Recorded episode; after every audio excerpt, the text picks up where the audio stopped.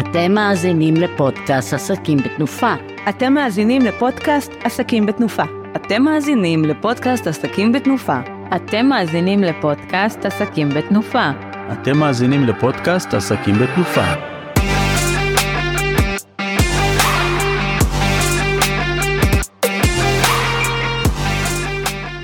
שלום לכולם וברוכים הבאים לפודקאסט של עסקים בתנופה, פרק מספר 12. והפעם אנחנו מארחים את שרית אורן, האלופה, האישה והאגדה, היא יועצת לאסטרטגיה עסקית וארגונית. שלום שרית. שלום שלום סאנה. ואני סאנה, אני uh, מתעסקת בפיתוח אתרי אינטרנט וקידום אורגני. ועל מה בעצם אנחנו נדבר היום? אז היום אנחנו נדבר על כמה וכמה נושאים מאוד מאוד uh, חשובים ובעצם איפה אני ושרית מתממשקות בשירותים שלנו והדבר הראשון שנדבר עליו זה אפיון לקוח. שרית בואי תספרי לנו מה זה אפיון לקוח ואיך את רואה את זה ומה עושים. אז uh, אני מניחה שכל אחת מסת... מאיתנו מסתכלת על אפיון לקוח uh, דומה דומה אבל שונה. כשאני uh, מגיעה ללקוחות חדשים uh, בין אם מדובר בעסק uh, קטן או חברה גדולה אז הדבר הראשון שאני רוצה זה לדבר עם מנהל העסק. שוב אם מדובר בוואן מן שואו אז זה הבן אדם עצמו שמנהל מנהל את העסק ואם אה, מדובר בחברה אז אני בדרך כלל מדברת או עם המנכ"ל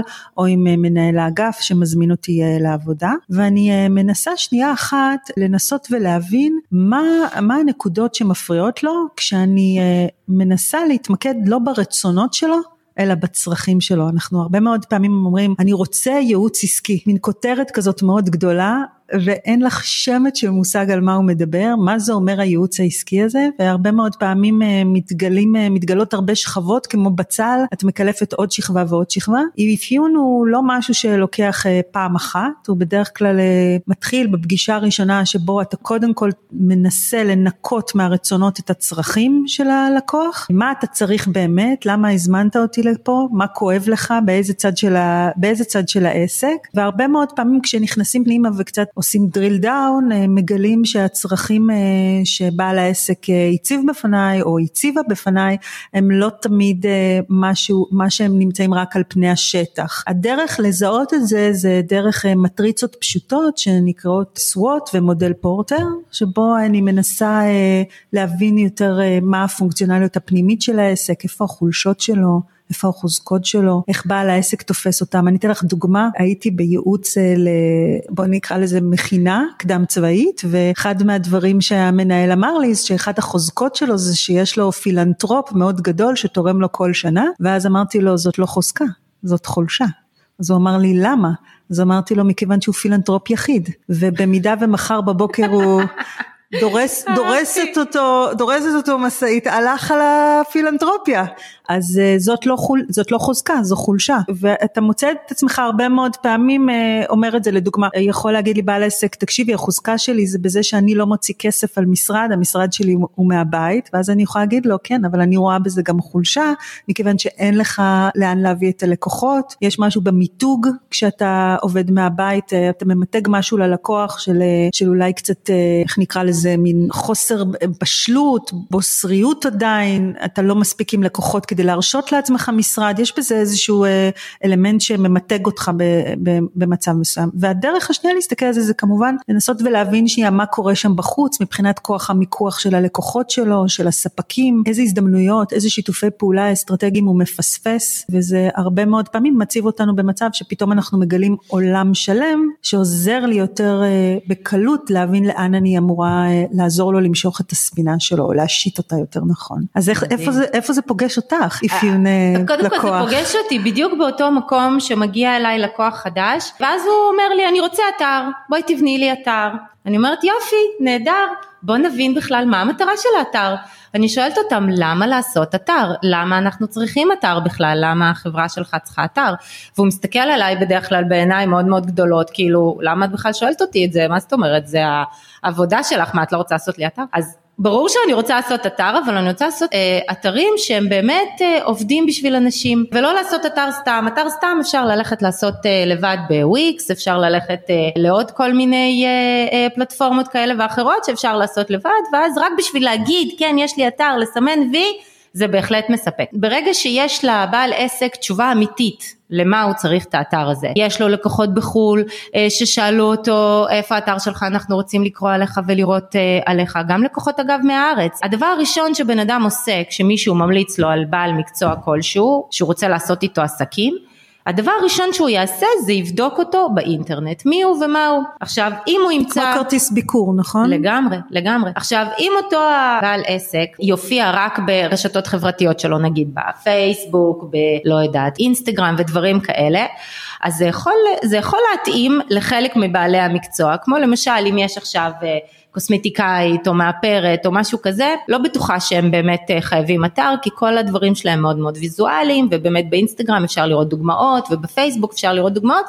וגם, אה, וגם בואי, השירות הזה לא עולה עכשיו אלפי שקלים, אז אה, שילמת כמה מאות שקלים ומקסימום לא הצליח לך, בסדר. אבל כשאת באה לעשות אה, עסקים ברמה של אה, מאות אלפי שקלים, כמו למשל יש לנו לקוח שנקרא עצם, שזה חברה שמאבזרת אה, רכבים לנכים. היא החברה הכי גדולה היום בארץ שעושה את זה, יש להם אני חושבת משהו כמו ארבעה סניפים ויותר ממאה עובדים, אז, אז אם עכשיו אני רוצה לאבזר את הרכב שלי לצורכי בעלי מוגבלויות כלשהם, שנגיד קיבלתי איזשהו אישור מהמדינה, והכל, אני אלך לחפש את החברה שתעשה לי את זה, ואם תהיה חברה שיהיה לה רק רשתות חברתיות, כמו פייסבוק ואינסטגרם, כנראה שאני לא אסגור איתה, כי ספציפית בתחום הזה זה יראה לי לא מספיק מקצועי, אני ארצה לראות אתר, אני ארצה לראות בתוך האתר דוגמאות של פרויקטים שהם עשו, אני ארצה לראות uh, באתר רכבים שהם מאבזרים, אני רוצה לראות את האבזורים עצמם, אני רוצה לראות מה מתאים לי, אני רוצה לראות המלצות, מאוד מאוד מאוד חשוב שבאתר יהיו המלצות. אז באמת כשאני מקבלת לקוח חדש ואומר לי בואי תעשי לי אתר, קודם כל מה המטרה של האתר. ברגע שאנחנו מבינים מה המטרות של האתר אנחנו יכולים בכלל להמשיך הלאה, כי לפני שיש לנו מטרות אנחנו לא יודעים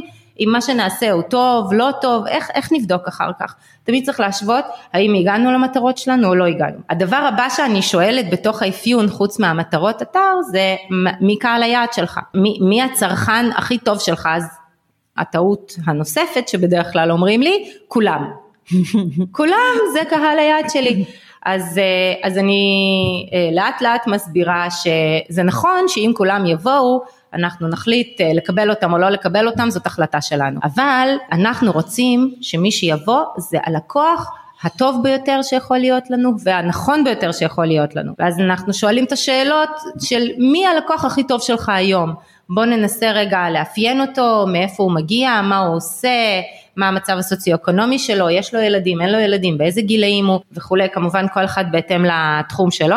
ורק אחרי שיש לנו את שני הדברים האלה, שזה הבסיס של הבסיס מבחינתי, רק אחרי זה אנחנו מתחילים לאפיין אה, איזה דפים יהיו באתר, איזה תכנים חשוב שיהיו, אה, מאיפה ניקח את התמונות, האם נעשה סשן צילומים, האם נרכוש תמונות, כל הדברים האלה הם באמת רק האמצעים להגיע למטרות שלנו שאותם אנחנו מגדירים בשלב האפיון. אני יודעת שגם את עובדת אה, הרבה עם הלקוחות שלך על הקהלי יעד, אז כן. אה, אולי, אולי תספרי לנו גם קצת על זה. אני חושבת שמה שאת דיברת עליו זה מאוד אה, מעניין, הסוגיה הזאת של קהל יעד שהוא רלוונטי, ממש על זה דיברת. עד כמה האתר שלך קולע למטרה של, המטרה שלשמה הוא יועד מלכתחילה, מי האנשים שהיית רוצה שייכנסו ואיזה סוג של אינטראקציה אתה רוצה שתהיה להם עם, ה, עם האתר שלך. אני, אני מאוד uh, מתחברת לזה. קהלי מטרה, uh, אסטרטגיה של קהלי המטרה היא, uh, היא דבר מאוד מורכב, אבל אם אני אפשט אותו אני אגיד שישנם שלושה אלמנטים עיקריים לאסטרטגיה של קהלי מטרה.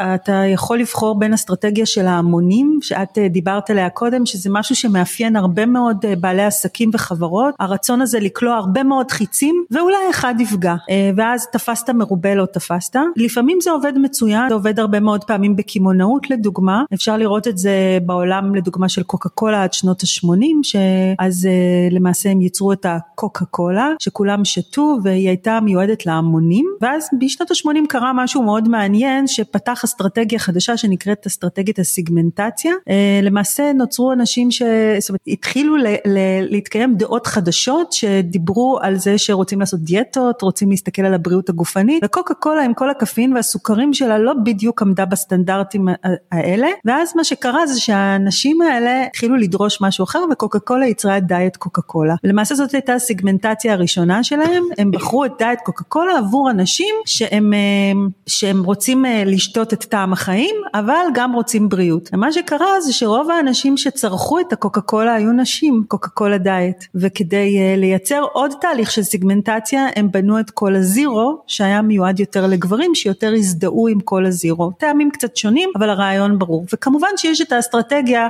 של הקהל, שקהל המטרה הייחודי, ששם אנחנו מוצאים בדרך כלל נישה מאוד מאוד ספציפית, אה, אפשר לראות את זה באייפונים, בפרארי, לדוגמה פרארי מיועדת לגברים, עמידים שמבינים אה, טכנולוגיה, אה, אוהבים מהירות ומעריכים מכניקה, מכניקה ומהירות, ושם אתה תוכלי למצוא קהל מטרה מאוד ספציפי. לכל אחד מאסטרטגיות המטרה האלה, של קהלי המטרה האלה, יש מחירים, מחירי עלות עבור בעל העסק, וכמובן שבסוף זה מתרגם למחיר לצרכן. השאלה מה אתה בוחר, ורק המטרה היא להיות מודע לזה, בדיוק כמו אצלך, שאת מביאה את, ה, את האנשים שרוכשים אצלך את האתר, להיות מודעים לזה, שהאתר הזה מיועד לקבוצה מסוימת שתגיע יותר מהאחרים פנימה. נכון, זה ממש עוזר לנו אחר כך לבחור איזה תכנים כן ייכנסו לאתר, איזה תכנים הם אה, לא נכונים אה, אה, כל כך לקהל היעד הזה ומה לא ייכנס לאתר,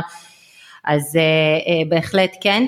מה גם שמאוד חשוב לי לפחות בתהליך של בניית אתר להסתכל על האתר כמו פלטפורמת מכירה לכל דבר. אני שמעתי את המונח אה, רצפת מכירה הרבה פעמים כשעבדתי גם עם המשביר לצרכן וגם אה, הגשנו כל מיני הצעות מחירים לעלם ושם זה כל מילה שנייה אצלם זה ברצפת המכירה, ברצפת המכירה, ברצפת המכירה. אז אני אומרת שגם, הלק... שגם האתר הוא רצפת מכירה, גם באתר חנות, ממש e-commerce שאת יכולה ממש לקנות שם, אבל גם לא רק, זאת אומרת גם באתר תדמיתי המכירה מתבצעת, רק שאנחנו לא מקבלים כסף, אנחנו מקבלים לידים, אוקיי? וכדי שאנחנו נקבל לידים, האתר צריך לכוון לזה, הוא ממש צריך להיות מכירתי לכל דבר הגולש עובר תהליך מכירה. זה קורה בדף בית וזה קורה באמת ברוב האתרים היום שעולים לאוויר, דפי הבית הם באמת ככה מושקעים ויפים ומלאים בתוכן. הבעיה מתחילה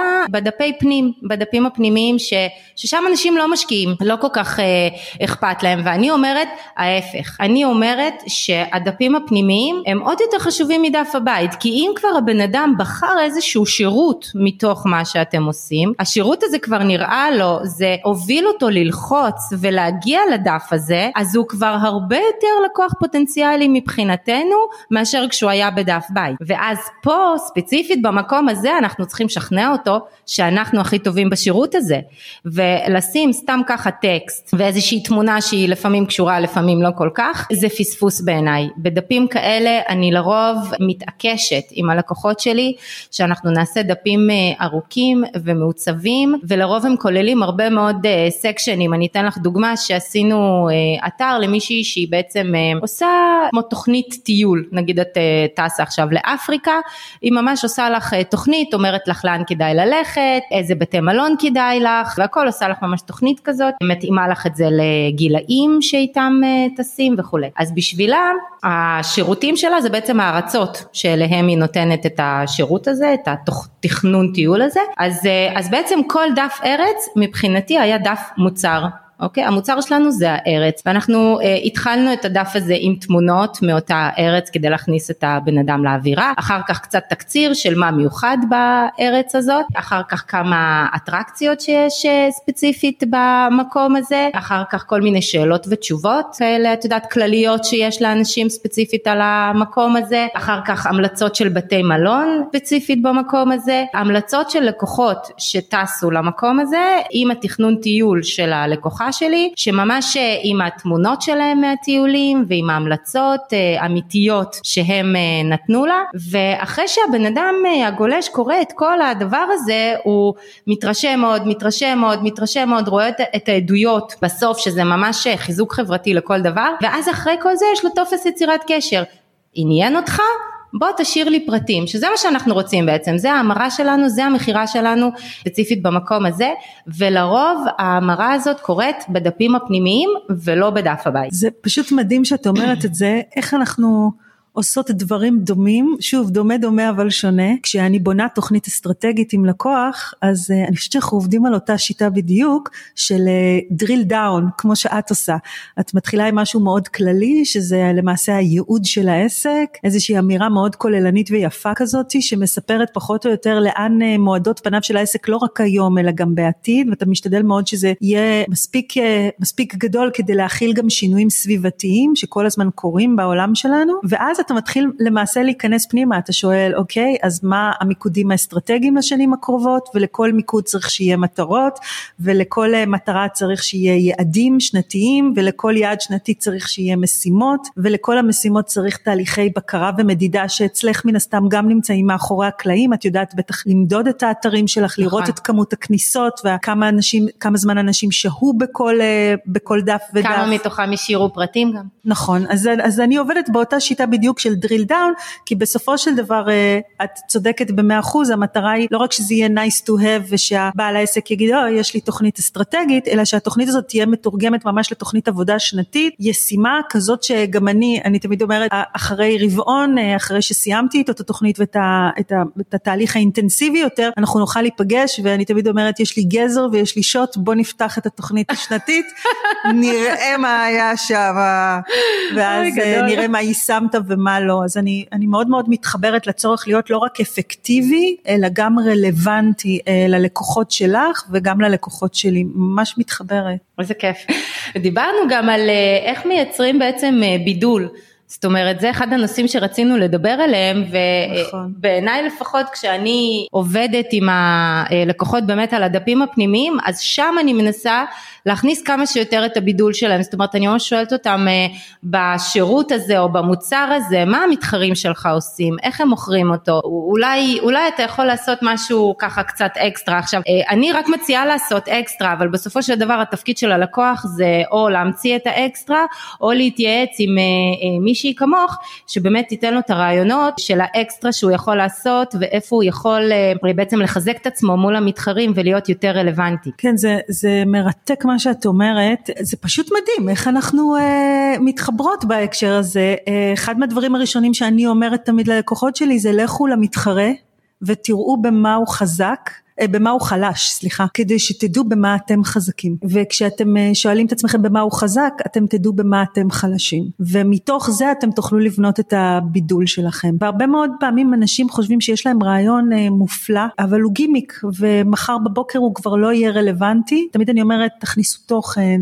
תייצרו עוד איזשהו משהו שקשור אולי לתהליך השינוע של המוצר, המחיר של המוצר, הדרך שבה אתם מגישים, אולי הוא לא יהיה שביר. אני חושבת שמי שהמציא לדוגמה את המוצצים שנופלים על הרצפה ונסגרים, את מכירה את המוצצים האלה? לא, אני מכירה מוצצים שיש להם כמו משקולת באחד הצדדים, אז כשהם נופלים על הרצפה הם תמיד נופלים על המשקולת נכון, ועם המוצץ כלפי נכון, מעלה. נכון, הנה, אז זה לדוגמה אה, להסתכל אה, ולראות אה, חולשה של, של מוצר ולנסות ולמצוא את הבידול. אני חושבת שאחת הבעיות העיקריות זה שאנחנו נמצאים באמת באוקיינוס אדום ברוב ה, המוצרים, מעט מאוד מוצרים היום הם לא אוקיינוס אדום או שירותים, אתה תמיד מחפש במה, איפה אתה יכול למצוא לעצמך בריכה נקייה יחסית מפירינאות וכרישים אה, כדי, אה, כדי אה, להתעלות מעל כולם וזה יכול להיות באמת כמו שאת אמרת בהרבה מאוד אנקדוטות קטנות. זה גם יכול להיות אתה יכול להיות כזה שעושה את הכל באי-קומרס כמו שאת אמרת שזה סוג של בידול על מוצר. יש לי אני חושבת בעל עסק שאנחנו עובדות איתו ביחד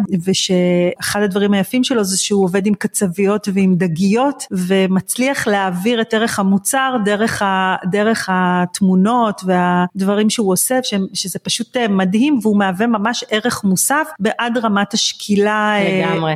בתוך, בתוך האי-קומרס. כן בידול זה עסק אה, לא קל, לא קל לביצוע ואני מסכימה איתך שאת יכולה רק לתת ייעוץ טוב גם אני ובסוף מי שצריך לעשות את הפיתוח של, ה, של הבידול המוצרי ולהשקיע כסף בזה שזה גם עניין את יודעת סנה בסוף יש לך את הכסף לייצר להשקיע בבידול או אין לך כסף להשקיע נכון, בבידול. נכון. את יודעת לבדל דרך אגב אתרים? האם את חושבת שהיום בעולם שלנו, עזבי את המוצר עצמו של הלקוח ואת השירות שהוא נותן, אני מדברת על האתר עצמו, האם, האם יש היום עוד משחק לבידול בעינייך בנושא הזה של אתרים? אני חושבת שיש איזושהי חלוקה לקבוצות של רמות של אתרים, זה לא ממש בידול, זאת אומרת אני לא יכולה להגיד לך יש לי עכשיו אתר שאין כמוהו עוד בעולם, אין, לא חושבת שקיים דבר כזה, אבל כן קיימות קבוצות של אתרים שאני יכולה להסתכל ואני יכולה להגיד, אוקיי, זה אתר שנכנסה בו המון מחשבה, המון תכנון והמון אה, בעצם דברים שהם שונים ובאמת מבדלים את אותו הלקוח מאחרים. לעומת אתרים שפחות הושקעה בהם מחשבה ופחות את רואה את הבידול ו...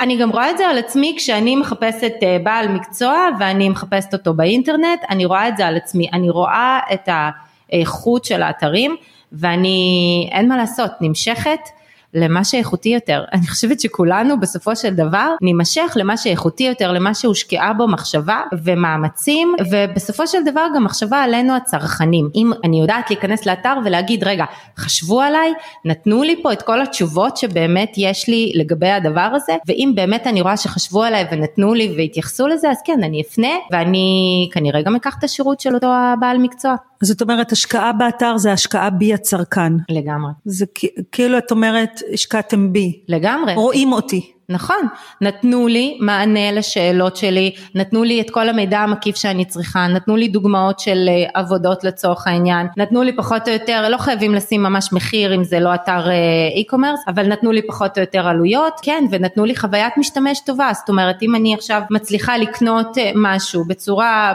חלקה, בלי תקלות, זה מגיע לי בזמן, אני, אני המאושרת באדם ואני בוודאי אחזור לאתר הזה ואקנה משם שוב. אגב, במקרים של האתרים, אנחנו הצרכנים מאוד מאוד לא סלחנים. זאת אומרת, אם יש אתר שלא עמד אה, בציפיות שלנו, אנחנו לא נחזור אליו. שזה נגיד לעומת אה, חנויות פיזיות, שלפעמים יש חנויות שהן פשוט קרובות אלינו ואין מה לעשות, זה נוח לנו להיכנס ולקנות איזשהו משהו, אפילו שאנחנו לא, לא ממש אוהבים את החנות, אנחנו עדיין ניכנס ונקנה, אבל אונליין, אם השירות לא היה 100%, המשלוח לא הגיע בזמן, או לא יודעת, כל תקלה ש, שיש, שלפעמים גם לא קשורה לבעל האתר עצמו, אבל בסופו של דבר זה לא, זה לא ייסלח, זה לא ייסלח ופשוט אה, לא, לא ירכשו שם יותר. בגלל זה גם כל כך חשוב השלב האחרון שאת דיברת עליו, של הבקרה שלנו, של באמת בקרה שלנו, האם כל המשלוחים הגיעו בזמן, אה, האם כל הלקוחות קיבלו את המוצר בצורה שלמה, איזשהו טופס משוב כלשהו או משהו כזה, זה מאוד מאוד מאוד חשוב להיות בקשר עם הלקוחות שלנו ולדעת שאנחנו נתן להם את השירות